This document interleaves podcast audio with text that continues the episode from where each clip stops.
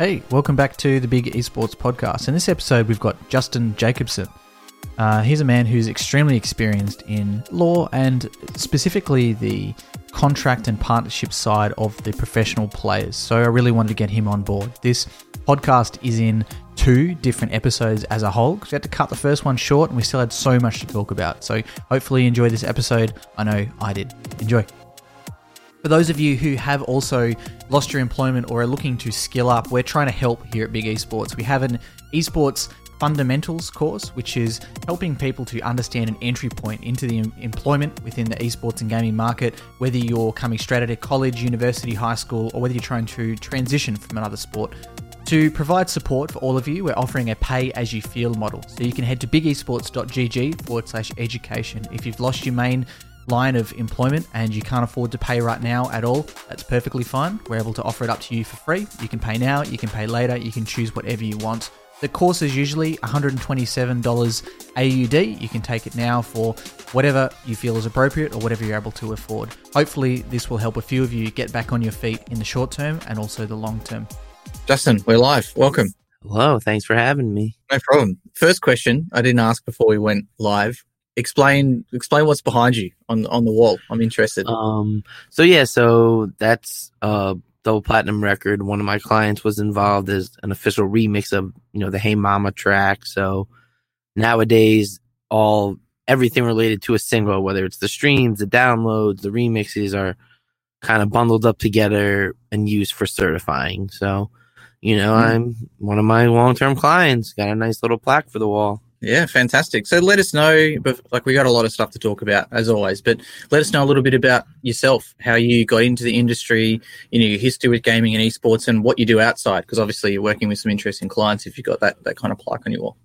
Well, yeah, so you know, I'm an entertainment and esports attorney based in New York City, and you know, I've been involved in the entertainment and music scene for nearly a decade and helping professional athletes, musicians, songwriters, D Js, fashion designers, really all creative people. And in the last three to four years, I've really kind of focused in on professional gamers and going to like the gaming and esports industry. So in that light, mm-hmm. I've worked with pro gamers, streamers, coaches, as well as, you know, with some teams and organizations and helping them with their legal matters, whether it's with their contracts or their trademarks or, you know, some stuff you were mentioning like visas and kind of tax stuff, just to make sure that these professionals are doing the right things and, you know, are not getting themselves into legal issues and, you know, are running their business properly.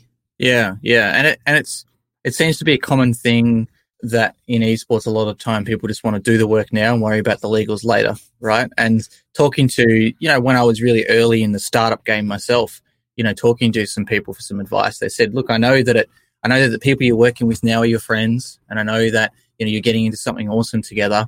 But as boring and as long and arduous as it can be, just get all the legals out of the way because it's like ripping off the Band-Aid and then it's done. And then you don't have to worry about that stuff. Yeah, and at the end of the day, like if you have to approach a business, that's how you have to approach it. And, you know, like mm. you said, everyone's great and fun and friends now until I think we should do A and you think we should do B and, you know, we can't decide and, you know, things happen because that's life. So, you know, you a lawyer always say you got to prepare for these things. Like, you know, yeah. you have no idea what's going to happen. Yeah, yeah, yeah. It's healthy. And yeah, as long as you get that stuff, as long as you get that stuff done. But let us know, I guess, to, to frame some of the topics that we have to talk about. Can you tell the people listening the kind of caliber of clients that you've been working with in the esports space? Are there any particular examples you can give of projects you've worked on? Well, yeah. So, you know, I've done in the last kind of season, I did a, a bunch of different Call of Duty Pro League players working, you know, both with the players directly as well as some agents kind of helping them through the agreement. So we've done stuff with some of the Chicago team, the Seattle team, the New York team. And additionally, mm-hmm. I've done some stuff in the Overwatch League as well as Contenders. So, you know, the Gladiators and their um, Rogue and just a bunch of the other kind of tier one orgs. We also have done some C S G O players, Fortnite, P U B G, and you know, really a lot of these bigger games that are within the competitive scene. Do you see much? I guess there's there's so much discussion in esports as a whole right now about franchising versus non-franchising, right? Games like C S G O, which is Fair Play Open, Dota two compared to Overwatch and such. And there's it's always talk around the commercial viability of it, you know, the, the future of it and the teams and such. But a lot of people aren't necessarily talking about the players. Do you see a fundamental difference from your lens working with the players if a player is to play in a franchise league like an Overwatch versus, you know, an, an unfranchised thing like C S G O? Is there a lot more of that security and, and validity to the contracts and the deals that they're signing? I mean, I would say that, you know, the contracts are probably pretty similar, but these leagues have kind of established player salary minimums and certain mm. housing restrictions and just, you know, certain protections that maybe aren't in just, you know, a C S G O or a Rainbow Six contract or a Street Fighter contract, where it's like you may get a salary, but it's all different and it may change year to year. And, you know, it's all about what you can negotiate for. Whereas, you know, the Overwatch League and Call of Duty have this established minimum. While you can make more than that, and, you know, many players do, you can't make less than that. So mm. that really puts you in a very nice position. And a lot of these are kind of two-year guaranteed deals. So, you know, it's not like you have to worry about six months when you're going to negotiate your next contract. It's mm. like you're secure for a year, and then you go into year two, and then you can start seeing where you are, you know. So it gives you a bit more stability and predictability in, you know, your dealings. There's a, there's a bunch of people who'd be tuning in now on LinkedIn, Twitch, watching the V O D or listening to audio only later, who wouldn't really have an idea what a what a contract would look like at all for a professional player. So so let's say, Justin, like I'm a you know I'm a tier one Overwatch professional player. I'm going to sign with a team. What what exactly do I get? Do I get a, a salary, health benefits? Do I get a house? Like, what does the basic structure of, of that look like? Yeah, you know, you usually get like this thirty-page contract that has, you know, all your obligations, your streaming hours, your promotional activities, your salary. And, you know, depending on the team, you may get health benefits. You may get, you know, in market housing, whether it's a gaming house or like, you know, set up apartments for you. Other teams may give you like a stipend towards housing if, you know, they don't have a gaming house or something. Then it kind of talks about your prize winnings, what percentage you're entitled to, and just kind of your different obligations on behalf of the team. And then it also lists what you can't do. You know, you can't wear a Nike hat if we're sponsored by Adidas. You can't use, you know, you can't use rival products. You can't mm. wear certain things during a tournament. You have to have our logos on your social media and our sponsors, and, you know, just really kind of lists everything that you have to do in exchange to get paid. And do, do you see major differences in the in what's required of the players between different games? Like, do you find that, you know, Overwatch is asking a lot more of their players versus Call of Duty versus Counter-Strike, or or is it all pretty standard across the board? I think that most of it's standard, but, you know, as you get to these more well-known and higher caliber players, a team may want more out of them. You know, you may want more appearances, and, you know, you mm-hmm. may have more value to the team, so you may get more money, but it may correlate to, you know, an additional appearance a month, or, you know, ten more hours than everyone else, or, you know, certain requirements that the other three players on the team don't have. And are you seeing a lot of these teams going away from that team team house thing? You know, t- talking to talking to a lot of team owners and such, and and even some players, you know, there's always mixed reactions around a team house. I remember talking to a professional League of Legends player here in Australia, and he He liked having a team house because, as he explained it, he doesn't have to worry about anything. He doesn't have to worry about when the water bill's due. He doesn't have to worry about cleaning up the kitchen. He doesn't have to worry about even washing Getting his clothes. Food, and all that stuff. Yeah, he can literally just focus twenty-four seven is just playing the game or relaxing, either of either of the two. Um, whereas other people, you know, the arguments is around, you know, mental health. And say you've got, you know, for me, I was a semi-professional Counter-Strike player. I wanted to go pro. Well, at the time I had a girlfriend, and now I have a girlfriend and a dog. And it's pretty hard to live in a house. You know, I'm I'm twenty-eight now. There's a lot of pro players who are kind of in their twilight years around twenty-eight, thirty. If you want to have a kid, you know, it's mm-hmm. a bit hard to live in a house full of nineteen-year-olds who don't like to clean up after themselves. And, and who are up you know, till three in the morning every night. Yeah, exactly. So what are you seeing? Are you, are you seeing more people go towards team houses, less? I think that the original trend was a lot of team houses, like, you know, it cuts down on a lot of costs, and you can really do a lot there. You can, you know, make it into a content house. You can really kind of build this unif- this unity amongst mm. them. But then I also think that, like you said, there's a lot of mental burnout. Like, you can't really detach. Like, you know, I had a yeah. player that lived in a gaming house with like five other girl gamers, and it was like, it was great. It was like a sorority house, she said. But, like, you know, now they're all kind of in their separate in-market And it's just like I'm able to have my personal life a little bit more. Like I'm able to really separate it more than I could. And I think as, you know, you practice for longer hours and the stakes get higher, you need this time to kind of turn off. Yeah. You know, I yeah. think that the tr- the training facilities, like these designated places where everyone goes and everyone's together, like I think that's becoming a new trend because, you know, you're not living together. Like you have the distinct work and play, you know, like it's mm-hmm. not like you wake up and you go, you know, put on your pajamas and you're playing. It's like you wake up, you go into the office for, you know, the day, then you go home. It mm-hmm. it adds a little bit more structure to what you're doing. And it's it's how every other sport does it, right? Exactly. Like yeah, N F L players live at home. They're not living in a, a big house with five other guys. Yeah, yeah. Or imagine if they all lived together. Oh my God. that that would be the animal house. Like yeah. It would, it would, so yeah, exactly. Like you just have to have this time to kind of detach. Especially as you get older, you want your own personal space. And, you know, yeah. I think that teams are starting to realize that. Yeah, yeah, that definitely makes sense. So, like, there's, you know, something new that, that's to the industry that's coming with the Call of Duty League is the fifty thousand dollars minimum contract. Mm-hmm. I'd be interested in talking to you about, you know, how that how that was received by the players. Was that a bump in a lot of the salaries for, for the players you've seen? And and are we are we going to see that coming into some of the other leagues very publicly? I think it was more a bump for like Overwatch League because, mm-hmm. you know, that was there's a lot more fluctuation on what you were getting from what team. Whereas mm-hmm. with Call of Duty and like a lot of the, you know, the deals I did, these kids were already making more than that and are still making more than that.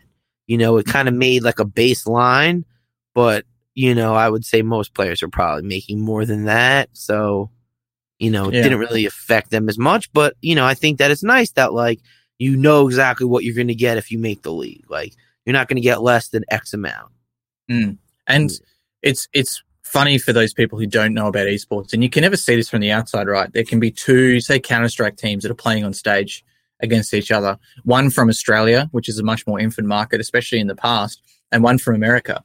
And literally one side of the desk could be a collective million dollars a year worth of salaries. The other side of the desk could be a collective zero dollars worth of salaries. And that's mm-hmm. been quite common in the market. So it's good to see like a bit of that that evening out, right? And, and giving everybody a bit of a chance. And part of it is is um the discussion we've had so much in this podcast and have seen around is development of the tier two and the tier three infrastructure mm-hmm. and how to bring those up, because many games like Dota two, tier two simply doesn't exist. It's either you're trying to win, you're trying to win the thirty-five million dollars prize pool international, or, you or you're simply struggling to, to buy eggs and ramen noodles, which is what came out with the Southeast Asian team. They were eating like one boiled egg for lunch every day because they couldn't afford to, to do any more. Yeah, yeah, yeah. Giving people something to work towards, I guess, is is a pretty good thing, and yeah.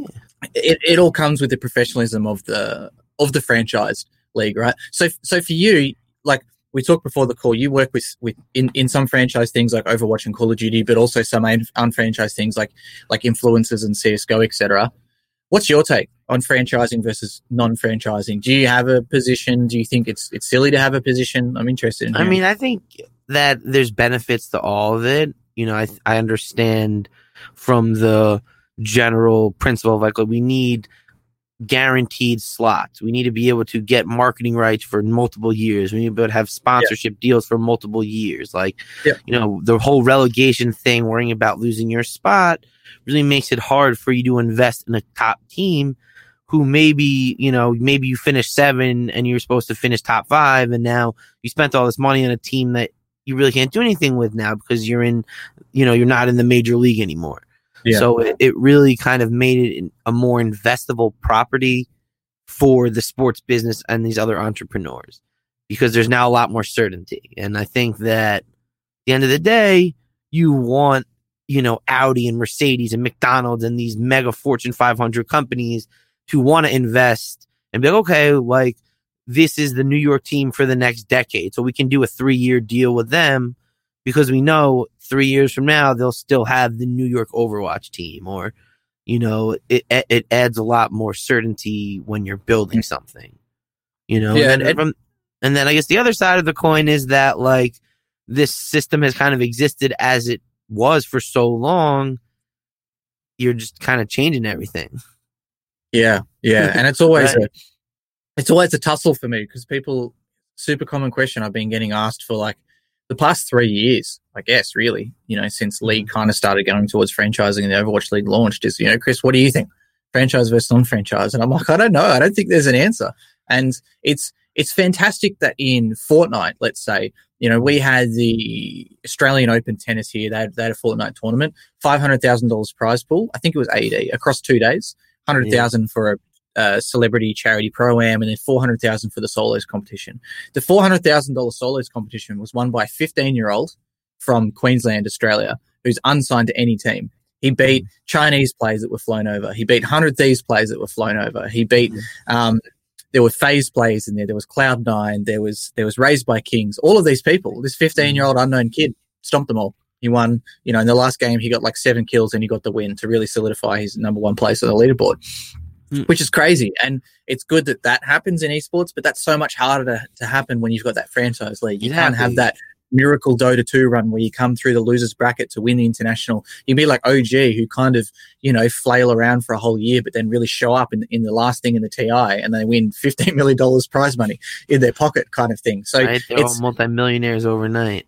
Yeah, exactly right. So it's like you, it's really hard for me. It's always a tussle between the two, and It's it's always a really good case study to look at, I think, League of Legends and Dota two, because they're they're the same genre, but they're literally the opposite. You know, one mm-hmm. game has a very – they both got very high skill ceilings, but one has a very high entry level, which is Dota two. You know, League's a little bit lower, which means that it's bigger. But Dota two is kind of like, hey, anyone could do anything. As long as you're not in trouble with the law, like as long as there's not crazy, you know, scams and stuff going on, Valve doesn't really care a lot of the time. You can do whatever you want. But League is literally the opposite. They they own everything and they own everyone. You know, they own the production teams. They create the tournaments. They contract full-time the commentators. They own the community managers. You know, they're, they've contracted with the teams and with the players, and it goes and down to you know, the, the players. players union. You know, they they fi- they finance the players union for their league. Yeah, exactly right. So, and that's a really interesting case study for me because, you know, while Dota two gets the press because it's got the thirty-five million dollars prize pool, it's always the thing of me trying to be um, genuine, I guess, with my content and say, look, guys, yeah, yes, it is an amazing prize pool, but let's look at how much money Riot funnels back into the ecosystem and how many jobs they've created in the whole esports market. And I know they pay well because I've got some friends. And the college level that they have is unbelievable. You know, the College League of Legends that they've built. Yeah, yeah, exactly. So it's like I, I'd always like, and that's why I put in there too. Like, is it is it even stupid to ask that question? Like, because there's really, it really feels like there's no answer. It's, you know, do you want do you want a Mercedes or a B M W? Like, well, what do you like? Like, they're both mm-hmm. cars, they both go fast, and they're both nice German engineered machines. But you know, you can pick what you want. Yeah, and you know, from a business perspective, which is usually the way I approach most situations, like. I understand, and you know, as especially in the, the coming years where teams are required to do in-market stuff, you know, to get a loan to finance a facility or, you know, to do some of these things, you need this yeah. guaranteed, okay, like we're going to be in market for five, ten years so we can get a ten-year loan to build this state-of-the-art facility. You know, yeah. if you don't know what's going to happen, you can't do that. Like it just wouldn't make any sense. Yeah, yeah, exactly right. It, it just puts so much more structure. But I guess the scary thing always is, what happens if that structure crumbles or disappears overnight? Say Heroes of the Storm. You know, it wasn't a franchise mm-hmm. league, no, but there were so many professional players and commentators and streamers that oh, really had the rug ripped out from under them, right? Where one day they were all in a league and the next day Blizzard's like, hey, nothing exists anymore. We, we're basically killing the game mm-hmm. as far as that esport goes. So hopefully we don't see we don't see that again. Like, one one question I forgot to ask you when we were talking about the contracts, how how do these esports pro contracts compared to an N F L contract as far as the deliverables go? So if you're a starting player in the N F L, as far as my understanding is the salary is around three hundred fifty K. So obviously it's wild, it's wildly different. The market's a lot bigger. There's a lot more money. But what about what's required of you? You said like a pro player signing will have to do a certain amount of streaming hours per month, have to do a certain amount of appearances and that kind of stuff. Are there very similar things in these N F L player contracts? No, nah, not really. Um, just because of the way that it's structured, like the N F L player contract is, you know, these um, labor union negotiated standard deals that really more outline like the things you can and can't do, like how you can be traded and what you're getting paid. And like, and then there you probably have like sponsorship obligations that are like with the team that outline that stuff. So like that stuff yeah. probably isn't really contained in the player contract. Whereas with gamers, that's really incorporated into it because they kind of like make that as part of your salary, that you have to do these activities on behalf of our team and our sponsors. And, you know, that's kind of what we're paying you for. Mm. And that was yeah. always a, it was always a, a great point of esports, I thought, versus traditional sports. Say, take like the Australian Football League here in Australia, which is, you know, our biggest sport. And they sell out, consistently sell out one hundred thousand seats at the M C G to watch, you know, quarterfinal matches, not even just the grand final. But how often do you see a player tweeting about their Kia? You know, the, the team sponsored by Kia, and they go, "Hey guys, Kia's launching a new car. Like, it looks really cool." Or, you know, "Here's me driving my new Kia car," or "Come and do a meetup with me," or something like that. And you don't you don't see that accessibility in that traditional sports market like you do in others. And I think that when you do get that accessibility, that's when players grow really big, like the players that understand social media in the N B A and the N F L. They're able to not only get a larger following, but they're able to um, you know, get their own personal branded sponsors and things exactly. on there. And I and I feel like as far as esports goes, there's two sides to it. There's one which is it sucks because essentially, you know, you could be an N F L player. You could never have to do any sponsor deliverables ever. You just have to turn up and play and worry about that. Whereas esports, you know, if you're being forced to stream or you're forced to, you know, fly to California from New York just to do an appearance at PAX and you don't want to, like all that exactly. kind of stuff, like it makes, it can make things a lot harder. Um, but yeah, there's, there's always like two sides to that coin, right? Yeah. I mean, yeah, exactly. You hit it right on the head that usually these N F L players would be, that would be in addition, like you would be sponsored by Kia. And they would be paying you extra to do that stuff. It wouldn't usually be part of, you know, your obligations to the team. Yeah, yeah, yeah. And uh, and are you seeing those individual sponsorships come through more for the players these days? Yeah, I mean, definitely as more players are really separating themselves and, like you said, kind of building their own distinguishable brand from the team, they are coming, you know, more to the forefront. But at the end of the day, most of the teams have the bigger pull. You know, if you're a brand, you're working with a team, you get all the players. So you usually just get a lot better bang for your buck. So, you know, unless you're like Faker or like Burgesson or someone who's really set himself in like a superstar tier level, you're not going to probably warrant an additional sponsorship on top of the team mm. one. Yeah, and it's... It's that same thing, right? It's like they're busy playing. And this is what I talked to P P D about, you know, current Dota two N I P player and previous mm-hmm. T A World Champion. And he's saying, look, the players just don't, they don't see it as worth their time to try to develop those personal sponsorships and such because they're hyper-focused on winning that fifteen million dollars as a team first place prize where, you know, after fees and such, they can hopefully take home a million bucks into their bank account. And they don't want to, um, they don't want to mess around with trying to get a ten thousand dollars sponsorship here, a twenty thousand dollars exactly. sponsorship there, because, yeah, like I said, they're just, just hyper-focused no, on getting that big, that big money. If you're a streamer, then that makes sense because that's where your income is from. Mm. But if you're competing in the professional scene where, like, yeah, there's a ten million dollars prize pool, you know, one hundred, even a million dollar prize pool, like, it's going to be rare that you're going to be able to accumulate that much from one sponsor, let alone, you know, a few. Mm, yeah, yeah, exactly. So we, we've talked about, you know, I think like w- like one of the reasons I really wanted to talk to you to get you on, which has been awesome, is finding out things, I guess, from the players, players' perspective from as many different angles as possible. Like, you know, I've been in the history talking so much just to the, you know, the publishers and the Twitch and the organization owners, and they've always got that one lens. So now I've tried to start talking to the players themselves, you know, people like Loader and P P D from Dota, and I'm, I'm working to get some other people on, you know, Skylar, an ex-Call of Duty professional from from yesteryear, and now getting you on to talk about that side. Do you, do you feel, as I do, that there's a bit of a disconnect, whether healthy or, or unhealthy, from the business side of things and from the players? I, I feel like a lot of the time that the business people are making these decisions on behalf of the players without actually talking to them most of the time. Yeah, I mean, I think that kind of touches on the point you just mentioned. Like, they're just, most players, and, you know, whether it's an N B A player, football player, or gamer, they just want to focus on their game, their profession. Like, you know, I just want to shoot my jump shot. I'm not interested in, you know, what sponsor I'm using, what keyboard I'm using. You know, like, I'm just focused on winning, on what the match that's coming up, on the tournament that I'm playing in. No, you know, you're not really focused on these other things. You know, I yeah. think the, another big thing is how these people interact with each other and kind of the teams and stuff.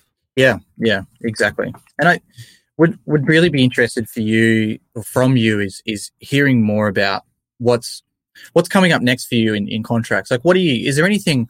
Is there anything particular that you're fighting for that you really just wish that people on the other side of the fence would understand more? Is there a common thing that you always see in contracts you have to kill? Is there a common thing in negotiations you always have to stand up for your players that you wish could just be out there and, and people would know more about?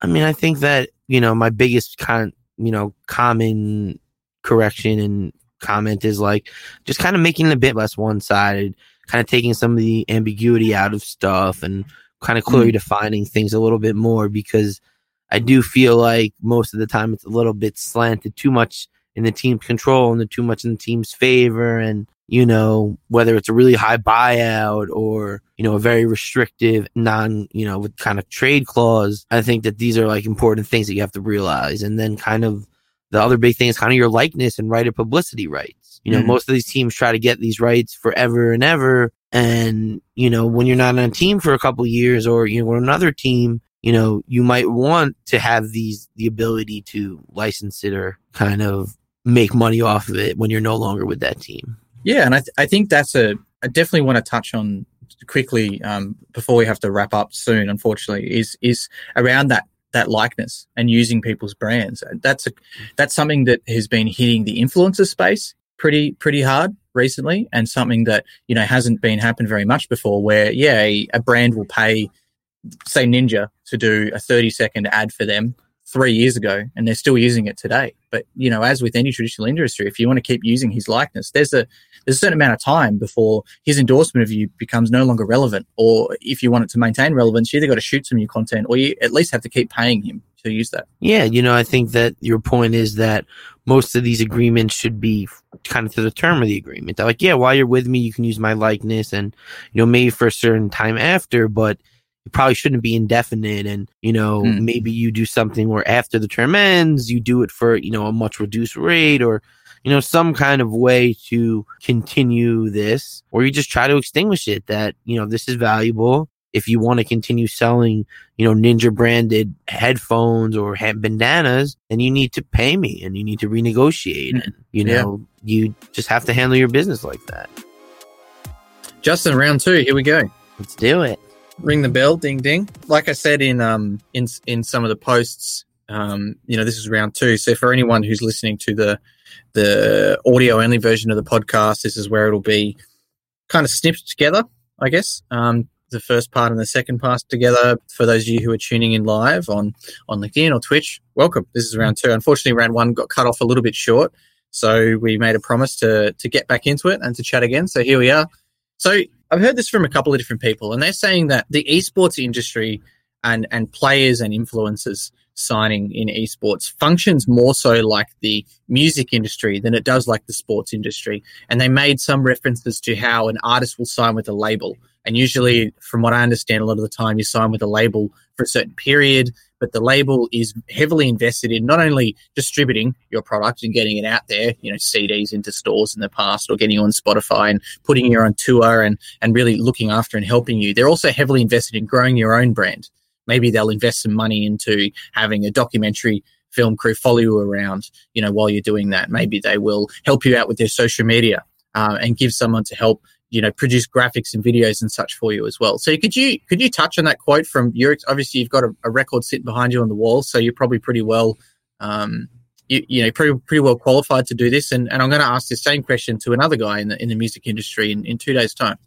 Yeah, I mean, I, I think that you mentioned the very unique similarity between musicians and, you know, gaming influencers, pro gamers, streamers, kind of all group them in that world. Is yeah, the label is really invested in building the individual's brand, their personal marketability, the same way an esports organization wants to build, you know, a Ninja or a Shroud or a Tfue, you know, a primetime streamer or other pro gamer that they have. Mm. They want they want to see dividends. They will be able to reach out to Pepsi's and Cokes and some of these big brands to build around you. Whereas for traditional sports, whether it be N B A, N F L, you know, N H L, any of these leagues, the team is a lot more focused on your performance on the field. They don't really care if you're, you know, have a unique story, or you overcame adversity. And, you know, that's kind of for the marketing wing. While they may, you know, pick specific, unique, you know, stories, their primary focus and what matters most to them is your performance on the field.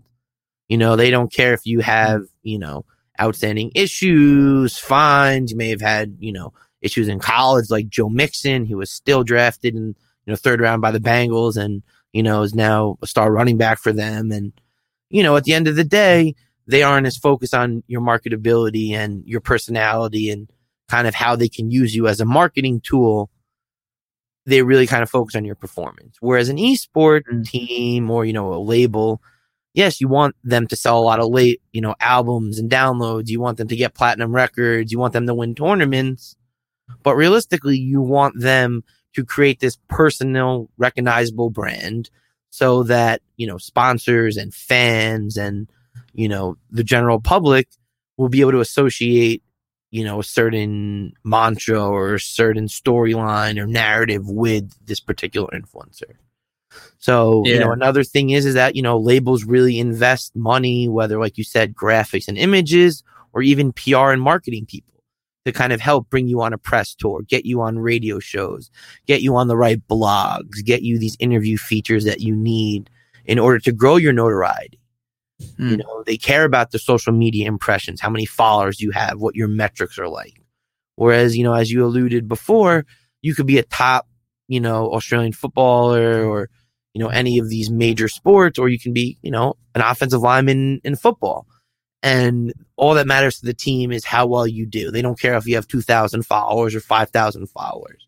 Whereas if you're a gamer, or, you know, a musician, I'm sure a lot of people in the industry will tell you that that's what matters, that you need to have, you know, six-figure views on multiple videos on YouTube, and, you know, fifty to one hundred thousand likes on Instagram, and, you know, getting consistent retweet and likes and interactions and all of these metrics that really won't come into play for, you know, most traditional athletes. You know, obviously you'll have, you know, the superstars and, you know, people that focus on that angle, you know, say Juju Smith or Peyton Manning, or, you know, some of these more blue chip guys.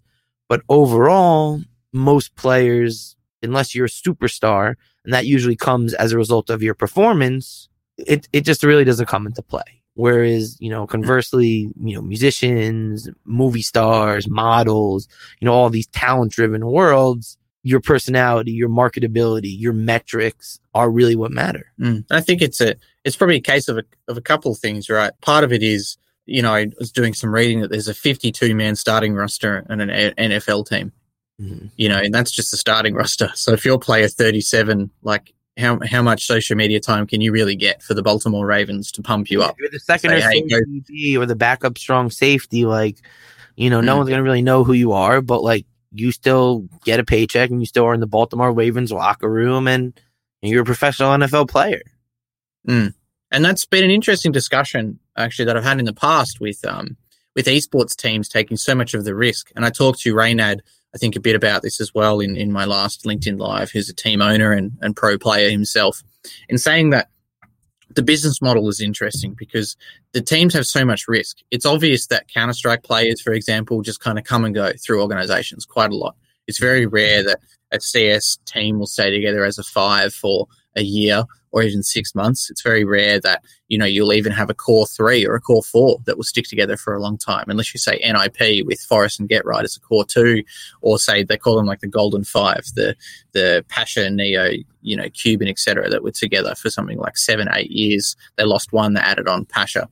Um, but it, and, and the, the, the concern that comes with that is the fact that the players seem to have so much more pull in something like esports. You know, for me as a person, it was the players that I resonated with more than the team. It was this that I would watch on Dust two to learn how to take, you know, B tunnels from T side. It was Pasha that I would watch on Train for how to, how am I supposed to hold vines, you know, and various things like that too. So it's interesting that, um, you know, while they are putting that power into that marketing, what happens when N I P loses their whole C S team? And basically N I P is now Dignitas. So N L P has spent all of these years building up Forest and Get Right, um, and I think Zist is also in in um, there now, and and Flaren's their coach. So they've basically got the whole N I P team is now gone across to another organization. And yes, you know, there are some issues behind the scenes and all have been brought forward from the scenes now as to, you know, the relationship between those two. But still, it's not the fact that, like you said, if, you know, if, if player thirty-seven leaves the Baltimore Ravens, you know, to sign to, you know, Miami, it's it's not as big of a deal because the players aren't as followed as much as if that happens in esports. So I feel like it can go both ways a lot of the time. And a player would want to sign with the team, um, say like Team Liquid that has Liquid Media that can really get behind you and help to grow you like as an agency, as the player. But then also that concern happens at the same time that I'm saying, which is, you know, what happens if that player does leave Team Liquid and they go to another team, and Team Liquid's invested tens of thousands of dollars in training and raising up this person for them to leave. Kind of, I almost see some similarities between, say, in Australia, you can go to A D F A, which is the Australian Defence Force Academy, where you go there for three or four years. And um, um, I was very close to, to doing this myself. Um, where you basically get paid to go to university, so you can, say, join the army and you can become an engineer, and you can come out of it with an electrical engineering degree as well as you're in the army, but you have a certain amount of time that you have to serve then. Mm-hmm. And it says, you know, depending on the severity, if you're, some of my friends are pilots and went through that, they've got something like ten to twelve years they have to serve because millions of dollars worth of training went into them. Maybe if you're just doing a Bachelor of Arts or an engineering degree, I think it's more like four is around the minimum term years that you have to serve after you do that as well. Um, you know, I'm wondering if something like that happens, but obviously that, that comes down to contracting, and it doesn't sound too fair to lock someone down like that. Well, I think, you know, the point that you're making is, you know, traditional music contracts, when you're signing a record deal or, you know, three sixty deal, usually the contract is for, you know, a term, whatever, however many years, but the label or the publisher, whoever si- signing entity really usually has rights to the music for indefinite. Like they have, you know, any music that's made during that time period that's delivered to them, they usually have rights in perpetuity and the copyright to it. And that mm. way, even if you, you know, you do three albums on Arista and you leave to go to Sony or Universal, while you're not, you know, the original label isn't going to get your new music, they're still going to have the exclusive rights to your old stuff and, you know, be able to monetize and earn that, which with most artists, that's where most of their money is anyway. You know, most artists make money off their back catalog. While you do have new music coming out, you know, the predominant amount that they make is, you know, from their hits getting played over and over again. Mm. So, you know, it kind of, like you said, with, say, a Team Liquid, they invest all this time, money, training you, get you some sponsorship deals and all these things. At least if they can, you know, continue to use your face and the Chipotle ads, or, you know, continue to use the content that you made for them, they're at least still able to get some of the benefit. And it kind of is similar to, you know, the way the record labels are able to continue to push your back catalog. You know, there's whole labels that are legacy labels that just push and, you know, repackage and redistribute, like, you know, twentieth anniversary of this successful album and this one. And, you know, they add some bonus cuts and a new, you know, a new release party and a new album cover and, you know, a limited edition t-shirt. And, you know, they're, all they're really doing is repackaging hits that made them money, mm. and a way for them to try to recoup some of the initial money that they laid out. Mm. Yeah, that's, and that sounds interesting. That's it's something that I've discussed in some content before around influences and ownership of of um, you know, and, and copyright basically to things that they've produced. And there's a, there's a term. There's like a, a, a you know a term that influencers have started putting on that content, where that if you pay, you know, Get Right in two thousand thirteen when he was, you know, an early C S G O pro to do a promo video for your SteelSeries mouse, you can't use that seven years later in a Facebook ad. Um, and, you know, I've seen three to six months has been quite quite common, you know, to license out these kind of products. And, you you know, they don't want to have that issue where they can't take on a new sponsor. Um, they can't take on a Ford sponsor because, you know, like Dodge Ram is still promoting the content they did six years ago. And that, mm-hmm. that tells a confusing message. And, yeah, that's a that's a really interesting one. And I think it's it's something that's come to light in the past year or two. And, you know, it's it's something that I've had a lot of conversations with, with influencers as well. You know, one in particular, she's blowing up in virtual reality and TikTok at the moment. And she told me, you know, she she didn't realize she needed to put this in a contract. And she did an ad for a school that does stuff in the games development market. And then she saw herself on YouTube. Hmm. Like, twelve months later, she went, what the hell? I don't even, I don't even know who works there anymore. I don't know what kind of content they do anymore. I don't know who they are. It could be completely different. The school could have changed management. It could have sold to someone else, the rights, the I P, like who knows? And she doesn't feel comfortable at all, you know, being listed on that. But once again, that's why you talk to a lawyer, someone like yourself. Yeah, I mean, you know, like you said, this is stuff that you agree in an agreement. You have a time limit or a certain reversion rights, or if they want to keep doing it, then maybe there's, you know, an additional payment. Like, you know, if you want to keep using these same clips after, you have to continue giving us a residual royalty or a yearly fee. And, you know, if not, you have to make sure that their rights extinguish when it's over. Mm, mm. So the, the next topic of discussion I wanted to talk about is, um, we talked about this a little bit before recording and, and now as well, is, you know, this esports and, and gaming as a whole is so new.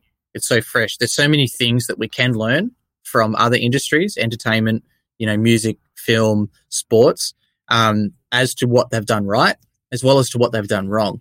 And the, an interesting thing for me too is what these new industries like sports and, and such are learning from us in esports right now. But I'd be interested to see if, um, you know, there's some major things that you see, some major issues that esports could try to, you know, prevent getting itself into sticky situations in the future that some of these other industries do.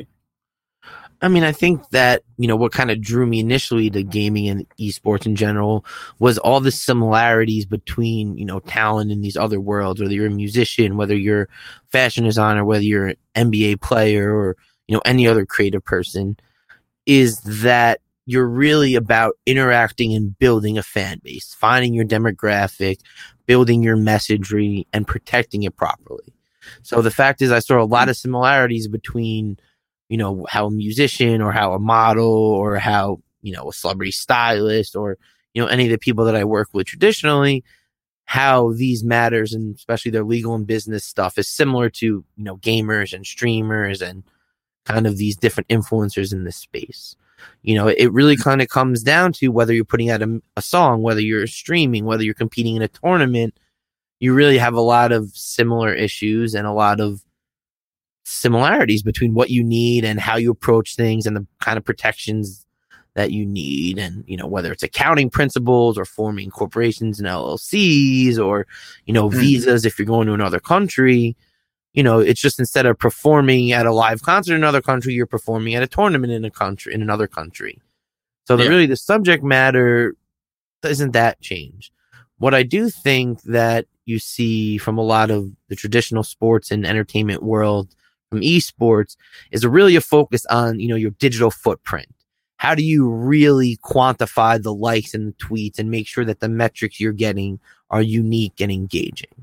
You know, mm-hmm. I think that the days of, hey, check out the new product, you know, are over. And I think a lot of that came from a lot of the gaming influencers and just more creative entrepreneurs taking a product and really integrating it. Like I always think of, you know, the fat Jewish, like jumping into a bowl of SpaghettiOs. And it's like, you know, doing something crazy, inter- interacting his sponsor. While I know that's mm-hmm. just like an, a pop culture influencer, I see has, you know, gamers, you know, if they're sponsored by Totino's doing like, you know, trying to do crazy, throwing the Totino up and eating it, or, you know, just trying to integrate their sponsor and their product in a unique way. Mm-hmm. Whereas I think traditional sports and music, it was just like, hey, eat this product or, hey, drink this drink. You know, yeah. they weren't like really incorporating the product. And I think that from esports and gaming influencers, you see them trying to do more than that. You know, they're trying to take it to that next level, because that's what their fans want. You know, if you're a fan of, you know, a streamer, Doctor Disrespect or whatever, you love the way he's so animated and, you know, can add his own unique spin to things. And you're able to see what product he likes without him holding it in your face and saying, buy this.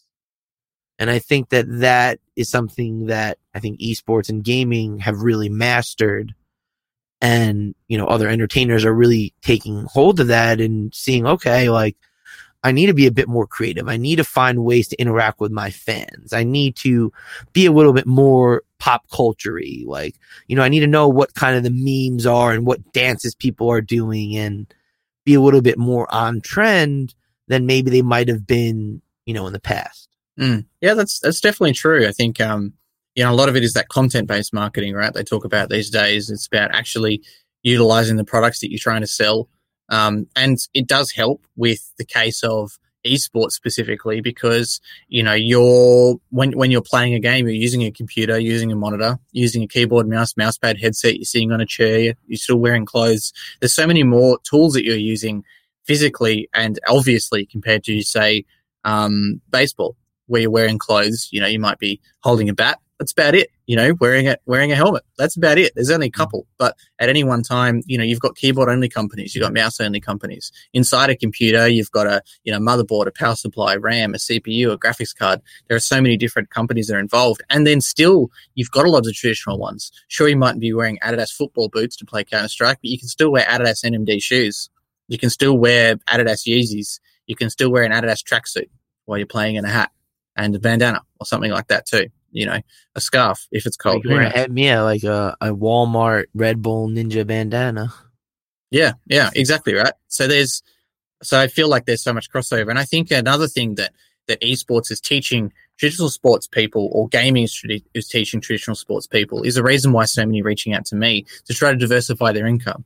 Um, you know, I'm talking with a boxer at the moment who's who's fighting um, in Madison Square Garden. And, you know, he's saying, look, I only fight, you know, three, four times a year, maybe at absolute most. You know, you have a training camp that leads up to that. But what about for the rest of it? You know, he's not really making any money. He's paid to show up. The same with a lot of U F C fighters as well. You know, they're paid to show up. And if you're a lowly U F C fighter that's very low and unranked, you know, especially not in the top ten, you're getting paid ten thousand dollars, twenty thousand dollars to fight. And you might get one of those a year, two of those a year. And, you know, at least fifty percent of that money goes to management and training camps and travel and massage therapists and a dietitian, all that kind of stuff too. So besides doing the classic of, okay, I'm really good at jiu-jitsu, I should do some jiu-jitsu private lessons. What about, um, you know, playing some games online, being like Sean Sugar Show O'Malley, for example, U F C fighter, bantamweight, just come back after two years. But he's been streaming Fortnite nonstop since that whole time, and he's been training that whole time, and now he's uh, once again on the track to reach superstar status. And his Twitch is going to go with that. When he decides to retire from M M A, he's going to have a massive Twitch following. He's got a massive social media following. He's doing podcasts every week. He's doing vlogs all the time on his YouTube. You know, you didn't see this kind of stuff in the past whatsoever, and I think now you're starting to see that a lot more with the thirty-seventh person in the, you know, N F L team. And part of that, it, it's not all gaming, because obviously a lot of that is just social media culture, and people are just posting more on social media, trying to get their own sponsorships on social media and that kind of stuff too. But I think that this is one reason why a lot of these sports stars are trying to get into this gaming aspect of it as well. They say, well, I have a, a mainstream traditional audience. A lot of people like to follow me because I'm good at a sports game. What else can I turn that into now? You know, can I turn that into something else without having to be a superstar like Shaquille O'Neal? Without having to be, you know, a superstar like Tom Brady? How can I get those personal sponsorships that doesn't require people to spoon feed me the sponsorship, to put me on a T V, to hold up, you know, and say, hey, guys, eat Doritos. Like, Doritos are great. Hmm. I'm Tom Brady. I approve this message. I'm sure he wouldn't, judging by what he eats. But, you know, that that kind of stuff too. But what what's it up to that they can go out and hustle and get that Dorito sponsorship themselves from the, you know, local Doritos representative in your state, even not from the not from the global, but get that five K cash in hand and, and do a Doritos week where they stream Fortnite every day, you know, and they have to eat a Dorito chip every time they get a kill. Sorry, what was that? Yeah, exactly. While eating Doritos. Yeah, yeah, yeah, exactly. And you're right. It's about that, you know, touching on like what you said again. It's it's about that content marketing.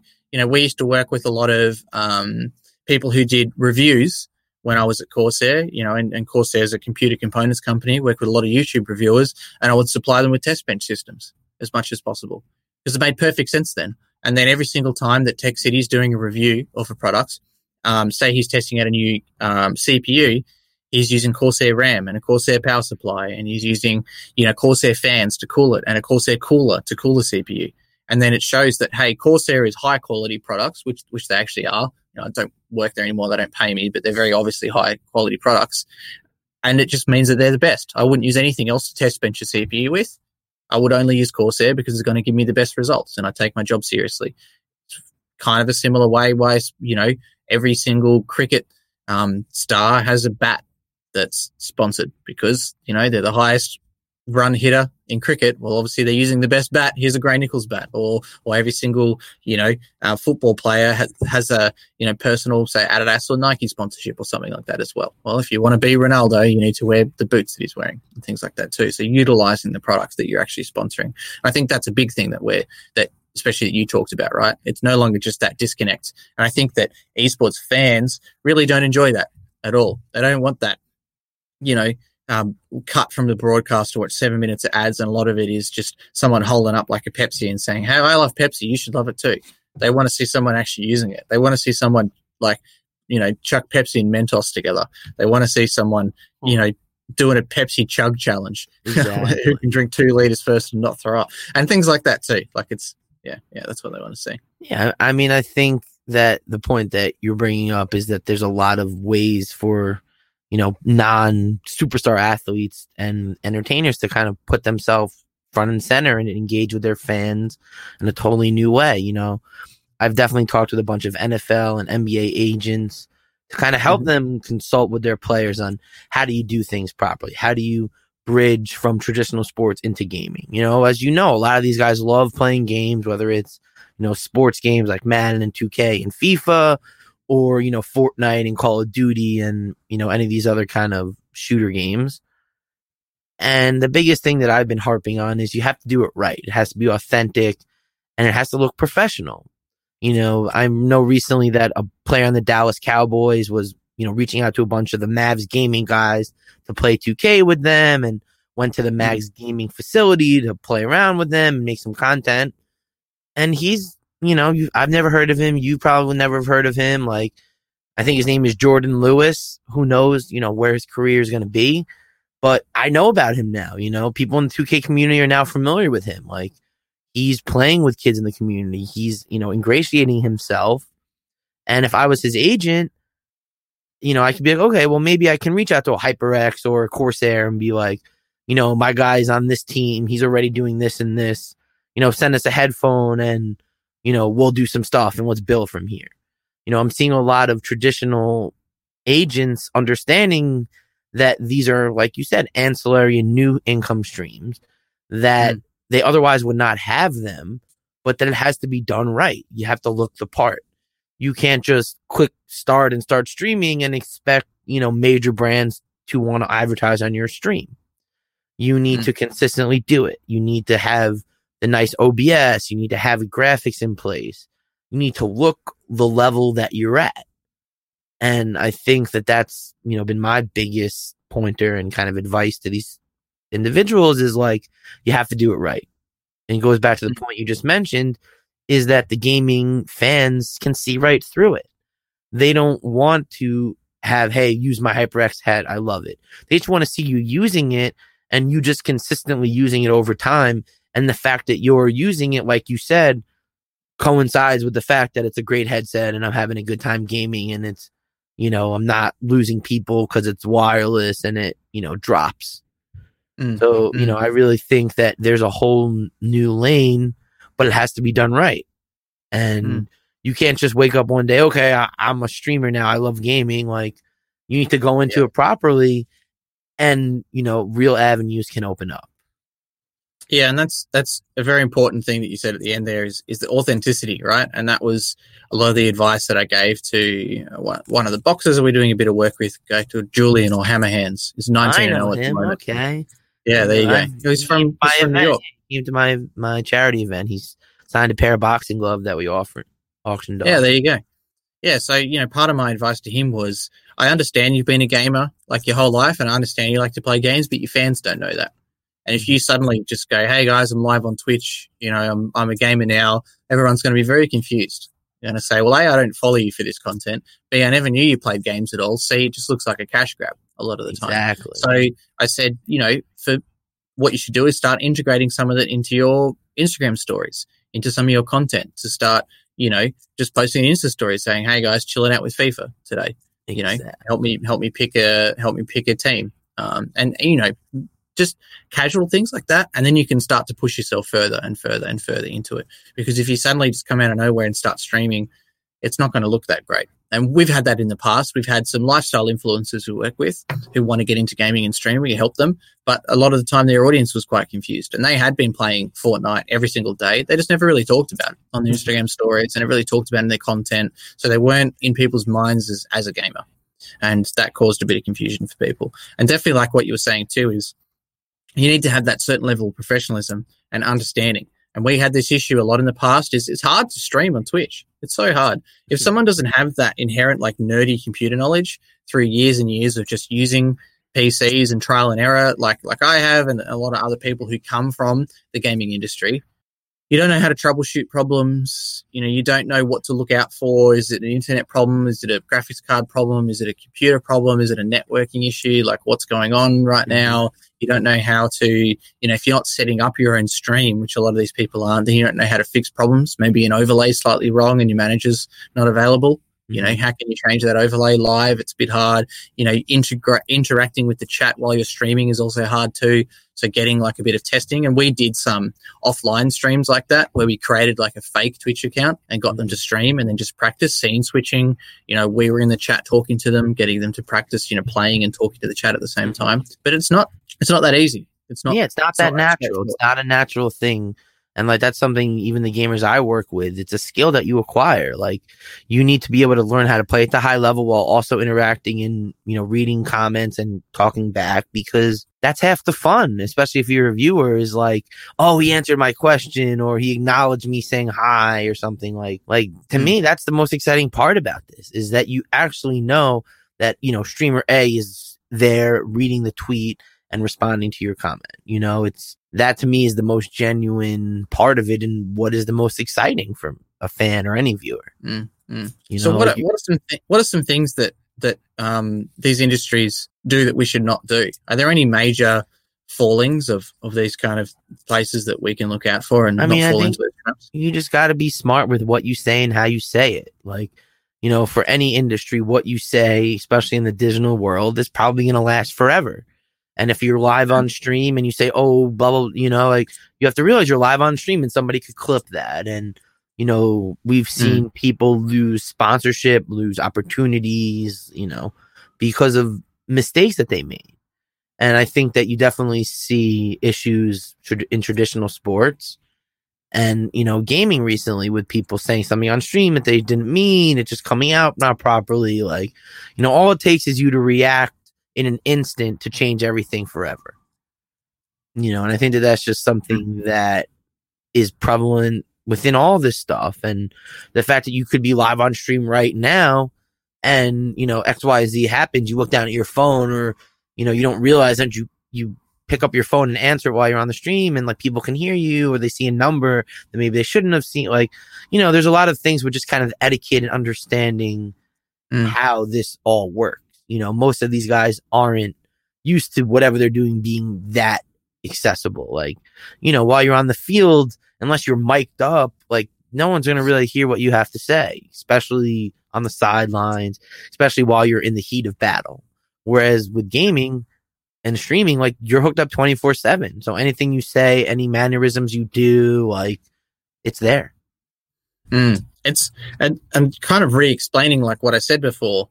It's it's like it's so much more focused on the individual in gaming and esports. And we, we've said this in a ton of different ways compared to, say, the N F L, once again, an obvious example, where, you know, in C S, you've, you've only got five players plus a coach. So you can see them at all times when they're playing in a tournament. You can hear them at all times. You know, they're very present. They're very obvious. And it's it's almost like you've got these fanatical little communities now, like in influencers as well. I'm learning about new kids that stream. You know, I say kids as in literally kids, you know, fifteen-year-olds that stream and, and are on YouTube in Fortnite with one hundred thousand subscribers every couple of days. You know, I'm seeing a new channel with one hundred thousand subscribers, someone I've never heard before, that has a slightly fresh take on the kind of content that they do in the industry. And, hey, they might hit a million. They might never get over one hundred fifty K. Who knows? But there's so many of those people now. They're everywhere. And it seems like everybody is laser-focused, like, on the individual around and maybe not so much on the team. And I think there has been a little bit of research into it, and I'd like to see some more around, you know, what do people resonate with more in esports versus traditional sports, especially. does someone resonate with Fnatic or one hundred Thieves or FaZe more so than they do with Banks from FaZe or J W, you know, legendary Fnatic C S G O player, or, you know, one of the one of the amazing one hundred Thieves um, League of Legends players, top tier? You know, do they resonate more with the brand or the player? Is it a bit of a fifty-fifty? And how does that compare to sports? Does someone does someone know more about Shaq or more about the team that he played for? For, for me, on the outside, I don't know what team he played for, but that's because I'm not an N B A fan, so I couldn't really tell you. Um, and, you know, Michael Jordan, I could. Because, yeah, and, you know, things like that too. But it's it's interesting to me, you know, following the players, I guess, through my journey and me personally. You know, I do have some teams that I enjoy, you know, in a scene sense, you know, people like FaZe and one hundred Thieves pushing the boundaries. A lot of in the past when I was younger, you know, I was a fanboy for Fnatic because I really enjoyed, you know, A, they, they had a dominance period in Counter-Strike one point six, but also I enjoyed their branding. I think they took branding and marketing much more seriously than any other team did at that time, mm-hmm. and that kind of stuff too. But, yeah, it's a really interesting thinking piece, like, you know, and reiterating the reiteration of what we said a hundred times is that people are so much more in the spotlight now in gaming and esports. There's less players on the field, in quotation marks. There's more time in the spotlight for everyone across social media. It's a digitally native audience. Everyone's paying more attention to everyone all the time, and you can't fade into the background as much as you used to be able to in the past, for better or for worse, because it, it allows you to sell more sponsorship. It allows you to be more active and gain more fans and followers, and allows you to pivot into other things, into commentary, into content creation, into, you know, social media influencing after you finish your play, your play career. But also it comes with those issues, like you were saying as well. You're always on, and, you know, th- everyone knows in the industry the PewDiePie adpocalypse that came through through some stuff that he said on stream, and that had a major effect. You know, it lost him Disney contracts. It lost a lot of YouTubers a lot of money, with people that, you know, started pulling out of, you know, edgy style content, and it changed the way that YouTube monetized, you know, the algorithms that they search to to auto unmonetized videos and all that kind of stuff. It, it kind of boiled down to, to one moment in one stream. Huh. Right? Changes that mm. history, changes everything. Just that one instant, one lapse of judgment, and you can't take it back. Mm. Mm. So what's the focus for you working with these players? You know, is there a, is there a passion? Is there something you're trying to fix? Is there something you're trying to help? Are you just wanting to make sure that you use your experience to to guide these people as best as possible? Like, you know, we, we kind of talked about the similarities you saw, but I want to know a bit more about the why, like why get into this industry. I mean, I really am all about, you know, helping creative talent achieve, you know, whatever they're trying to do. You know, if you're a gamer and you're trying to build this fan base and, you know, make yourself as the all-knowing two K guy, or the best dribbler, or, you know, I'm the best sniper, or, you know, I'm the best at, you know, this certain character in Smash or Overwatch or whatnot. I think mm. that my favorite part is helping them achieve that and doing it right and doing it legally. Because at the end of the day, if you do everything right and you get successful, but you didn't do the initial things properly, you're going to have issues later. You know, like you were saying with, you know, maybe you were just so excited that Toyota wanted to give you money to do some content. You didn't think about three years from now, you know, Mercedes or Audi is going to want to do content with you. And, you know, because you never properly, you know, terminated or had some kind of, you know, sell-off, runoff period with your prior sponsor, you get into a problem where you can't have it. And it's just like, if you had someone in your corner from day one, they would have acknowledged, okay, well, everything is great with them now, but you only have a three-year deal and there's no option renewal. So after three years, you know, they have, don't have to pay you anymore. But nothing says that they have to stop using your name and content and et cetera. Mm. And that would be something that someone, a professional like myself, would focus on and be like, okay, like, this is what's going on now, but you have no idea what the future is going to hold. So if you don't plan for things now, very reasonable things. You know, we're not saying, you know, pay you two million dollars, you know, a year to use a piece of content when they were paying you five thousand dollars a year. You know, maybe they're paying you half that for two years or, you know, and a sunset clause is where the following two years it goes down the next, you know, and they kind of phase you out and they bring in new people. You know, it's just kind of understanding the greater scheme and being able to help navigate people to do that. You know, I also just really love gaming and kind of the personality. Like, I see a lot of similarities between, you know, the creative people, whether they're rappers or D Js and producers that I work with. And, you know, just the way they interact with people, what's important to them, um, you know, how they want their message received. You know, when you're an artist, you really care about your final track and the mastering and the editing and, you know, the artwork and, you know, just even the way you spell things, whether things are capitalized, how you space things. Like, you're really particular because this is your grand vision. And I think with, you know, gaming and esports is you're really particular in other things, you know, whether it's your gaming settings or the controller you use, the microphone, the headset, like the chair, you, you know, these are all things that are really important to you. And, mm-hmm. you know, being able to make sure you have them is, you know, kind of really important. Yeah, I think I think part of it is the education I had to go through myself of understanding exactly what a lawyer does. Hmm. I think a lot of the time you think that, you know, the lawyer is the person you call up to sue someone, um, and that's about it. You know, you sign the contract, then if something goes wrong, you know, and that's what happens in the movies. Um, mm-hmm. You know, think about like, uh, you know, common show Suits, for example. Pretty much the only stuff they're working on is like, you know, someone's going to be put in jail, there's going to be the death penalty, someone's going to lose their company, their business. That's the only real stuff that they work on. But sure, you know, there are lawyers like that exist, but that's only one part of it. And I think it's understanding that a lot of the time in business or in talent that a lawyer is, is a pseudo manager a lot of the time. You know, they're providing advice to you, you know, as to the direction that you should go forwards. And, you know, setting up my company, my lawyer, and I had a lot of thirty minute to an hour chats being like, you know, Chris, this is what this clause means. And these are the issues it could cause in the future. And here's why it might be good to change that. Um, mm-hmm. And, you know, a lot of these kind of conversations and taking that time to explain to them, you know, this is why I'm telling you that this may be a good idea or may be a bad idea. And here's some ways that I've seen this go bad in the past, you know, that I can help you. And, you know, while everything's amazing right now and while, you know, I'm not very patient and I know a lot of other people in the industry aren't either, we want to get that deal signed, we want to get that work done. Sometimes you could be screwing yourself over. Sometimes people act in bad faith or sometimes people just don't know or they just make assumptions. Definitely have had that happen before where oh, I just assumed that I could just use that content forever. And you're like, no. And I think that's I think that's what happened in this case with, with this influencer I know who, you know, found herself on a YouTube ad. Um, however many years later, you know, she just assumed that she was going to do the ad, they were going to do the run, and then that was it. And I think they just assumed that they had the rights to it forever, but there was no conversation either way um, from either side. So yeah, and there was yeah. no one to bring that to her intention that this might be something you might want to discuss.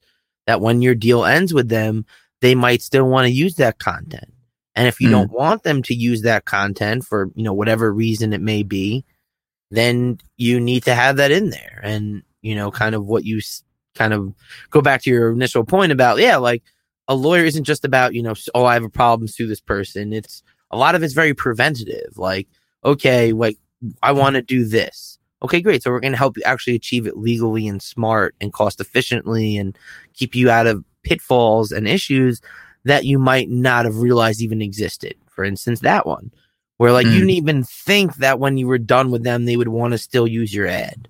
But that's because you didn't even realize that there was a possibility that they would continue.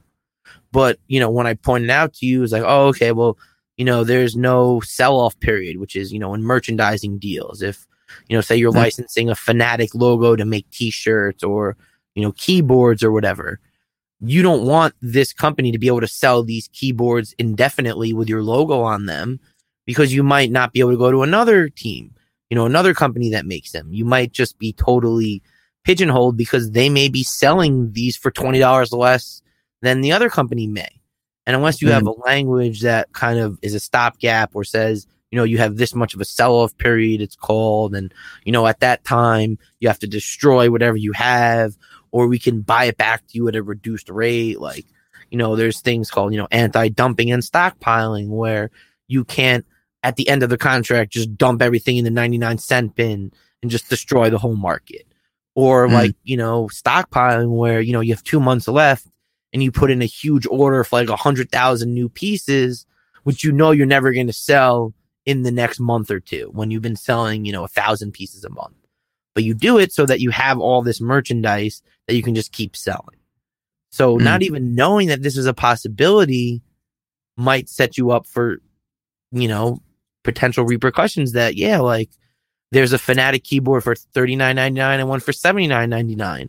Where do you think people are going to buy most of the time? You know, you're probably going to go to the fifty dollar keyboard over the eighty dollar keyboard. Mm. So you know, these are things that, you know, any attorney who does this would, you know, pick that out in a second. Like, like, yeah, no, they can't just sell this product indefinitely. There has to be, you know, a cutoff period. There has to be some mechanism here to prevent them from just flooding the market, you know, and undercutting mm. competition. So I think it really just kind of comes to understanding, you know, there are things that are in these agreements. A lot of it is very negotiable. I always say they call it negotiations for a reason. It's not take it or leave it. You know, if a situation is take it or leave it, they might as well just call it that way. You know, mm. and if that's what it's going to be, then don't tell me that I have a right to negotiate this. Like, just mm. say, this is the deal. You know, if you like it, sign. And if not, like, have a nice day. And mm. while most people in the entertainment, you know, in esports world, that's not how they operate. I don't know of that many businesses that kind of operate like that. You know, it's just not the way this works. While you may not go from, you know, one thousand dollars to two million dollars, you know, as long as you're in the ballpark of what you should be talking about, I don't ever think that it's unreasonable to try to negotiate a deal. And, you know, I think it's just an understanding of, like you said, like, I need to understand what's going on in this agreement. I need to understand the long-term ramifications. I need to really understand what's going on. Because, yeah, I can read it and I can look at the numbers and the time frame and certain things. But if I didn't even know that, you know, there's such a concept as, you know, a sell-off period, or, you know, I had the right to revert back my rights, you know, talking about music.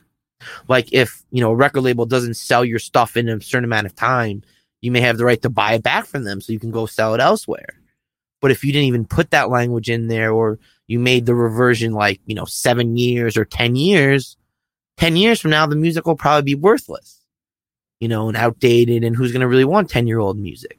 But if it's like a six month or a year and a half or a two year period, you might be able to then go take that music and sell it elsewhere. But if you didn't even know that that was a th- concept that existed, then you wouldn't have asked for it, you wouldn't have negotiated for it, and, you know, you wouldn't have had a chance to get back these rights.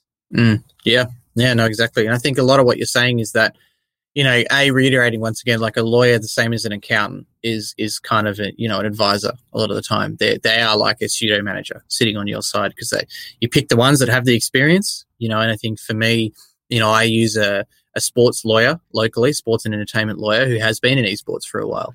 And similar with my accountant as well. You know, he's an angel investor in an esports team.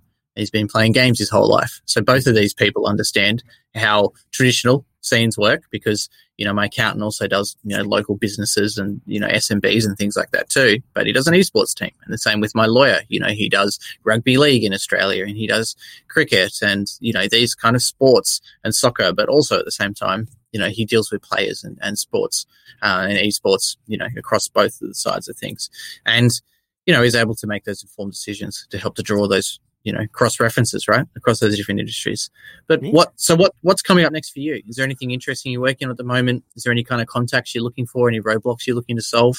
Well, yeah, you know, I've, I'm really kind of focused on, you know, the educational side of esports, you know, whether it's more written materials or trying to help develop, you know, instructional classes to help kind of teach the next generation of esports professionals, or even just people that are in the space already, pro gamers, influencers, creators, like to understand mm-hmm. some of these concepts that I mentioned, you know, to trademark your gamer tag, what the value in protecting your gamer name is, what you can do with this asset, you know, understanding the way visas work, understanding, you know, corporations and tax write-offs, and how to really operate your business like a business.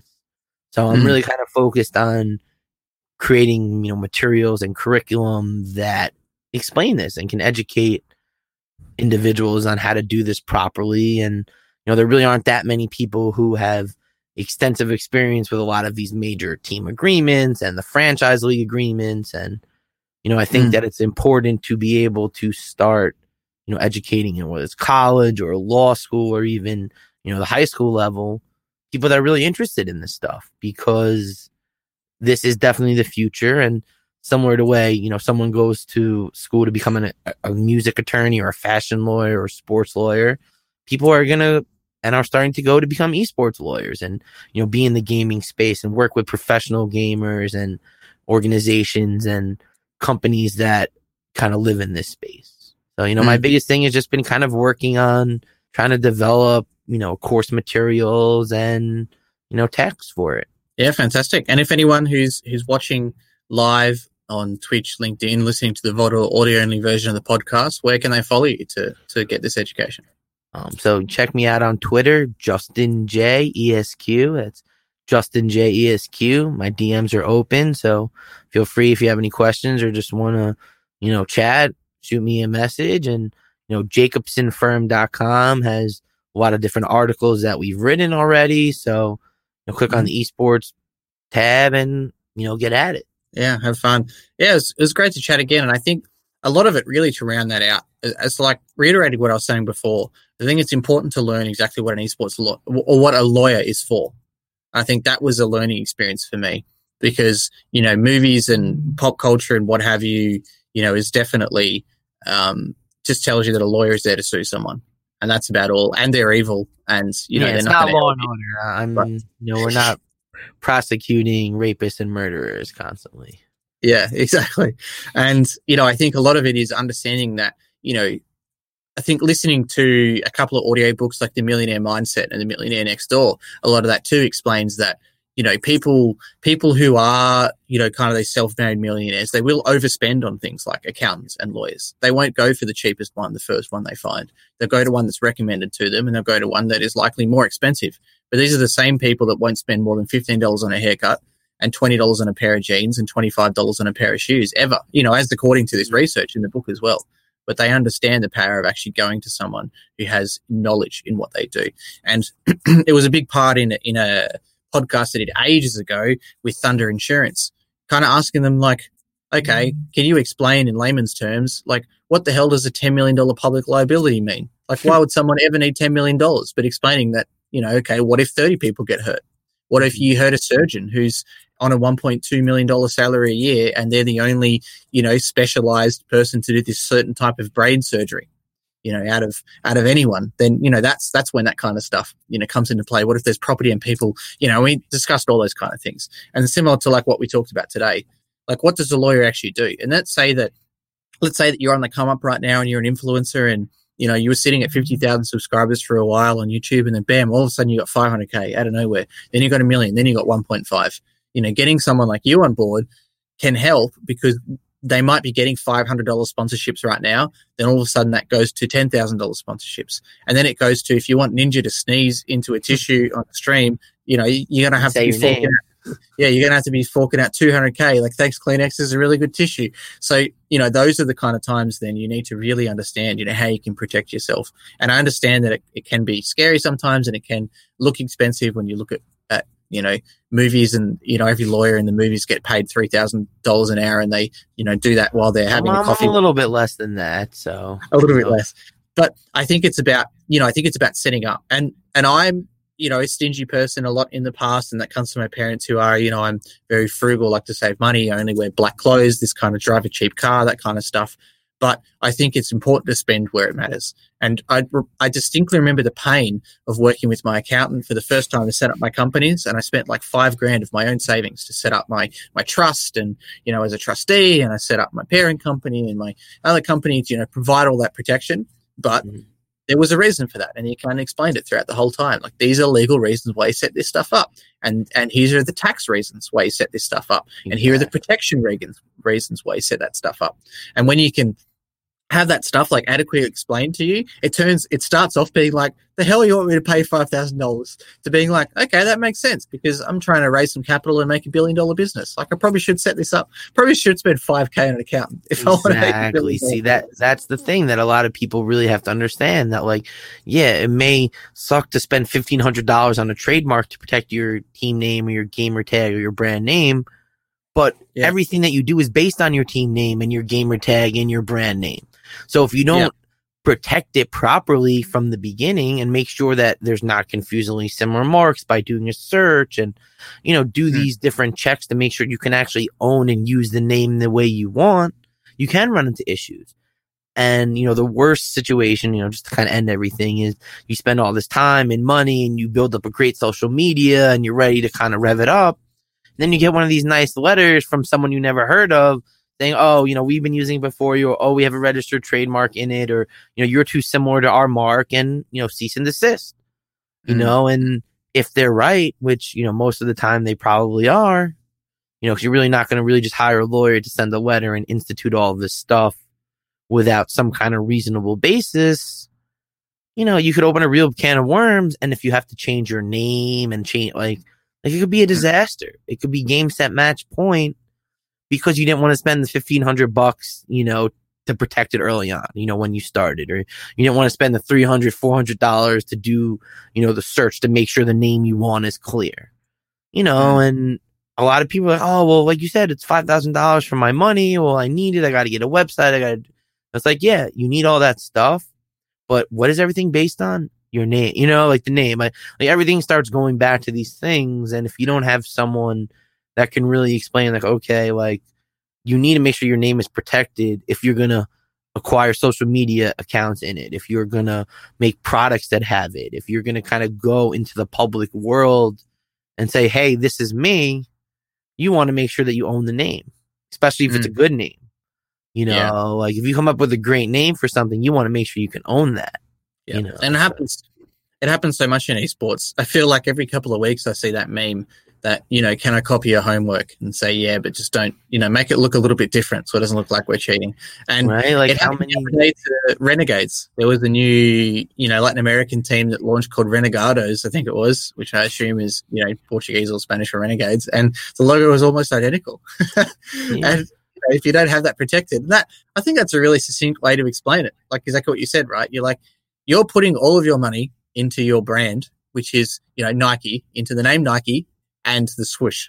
So why, you know, if you're going to spend untold millions of dollars in marketing, or even in esports, if you're going to raise ten million dollars in capital and you're going to spend one hundred thousand dollars on marketing your brand, which is not unrealistic, you should probably spend fifteen hundred dollars to make sure that brand's actually yours. And that hundred grand that you spent isn't a hundred grand that's spent on Renegados in Brazil to promote their yeah, brand, which will stop you from going probably to North America. You know, I'm pretty sure that, you know, they have Renegades for esports in America. Like they might not have it in certain Latin America countries or in the E U, but mm. you know, chances are they have it in the U S, which will prevent your team from being called that in a U S tournament. You know, you it, it will just really limit your ability to fully monetize things, mm-hmm. which is a shame yeah. because if you would have just known from the, okay, well, this Renegades has protection here and here and they're really big, maybe we should try something else. You will never know that. Yeah. Fantastic. All right, mate. Well, thanks for joining us today. It's good to have this into part one and part two. And for anyone listening, I will be on Justin's podcast as well coming up. If you want to give that a, a quick plug to anyone listening.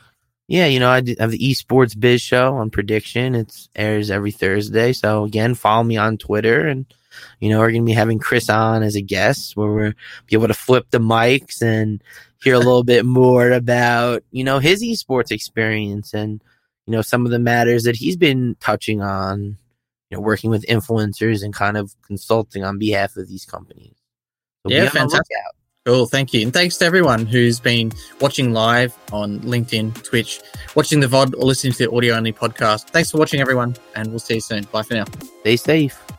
Thanks for tuning into our podcast today. For show notes, relevant links, and upcoming projects, you can check us out online at big esports dot g g or follow us on our social medias at big esports underscore g g.